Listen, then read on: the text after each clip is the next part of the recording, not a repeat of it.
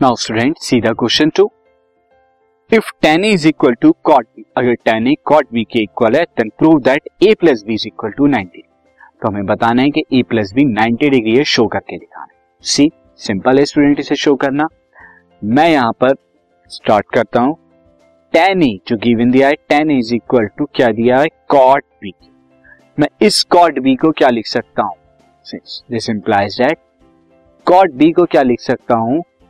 Tan, ninety minus B, ninety minus B लिख सकता हूँ, क्योंकि नाइनटी माइनस थीटा क्या होता है? कॉट थीटा होता है। Since tan, ninety minus theta क्या होता है? कॉट थीटा होता है। मैंने इसी फॉर्मूले का यूज़ किया है यहाँ पे।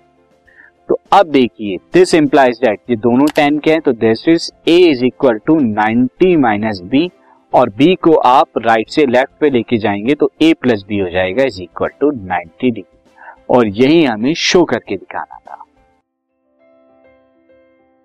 This podcast is brought you by hubhopper Shiksha Abhiyan अगर आपको ये पॉडकास्ट पसंद आया तो प्लीज़ लाइक शेयर और सब्सक्राइब करें। और वीडियो क्लासेस के लिए शिक्षा अभियान के यूट्यूब चैनल पर जाएँ।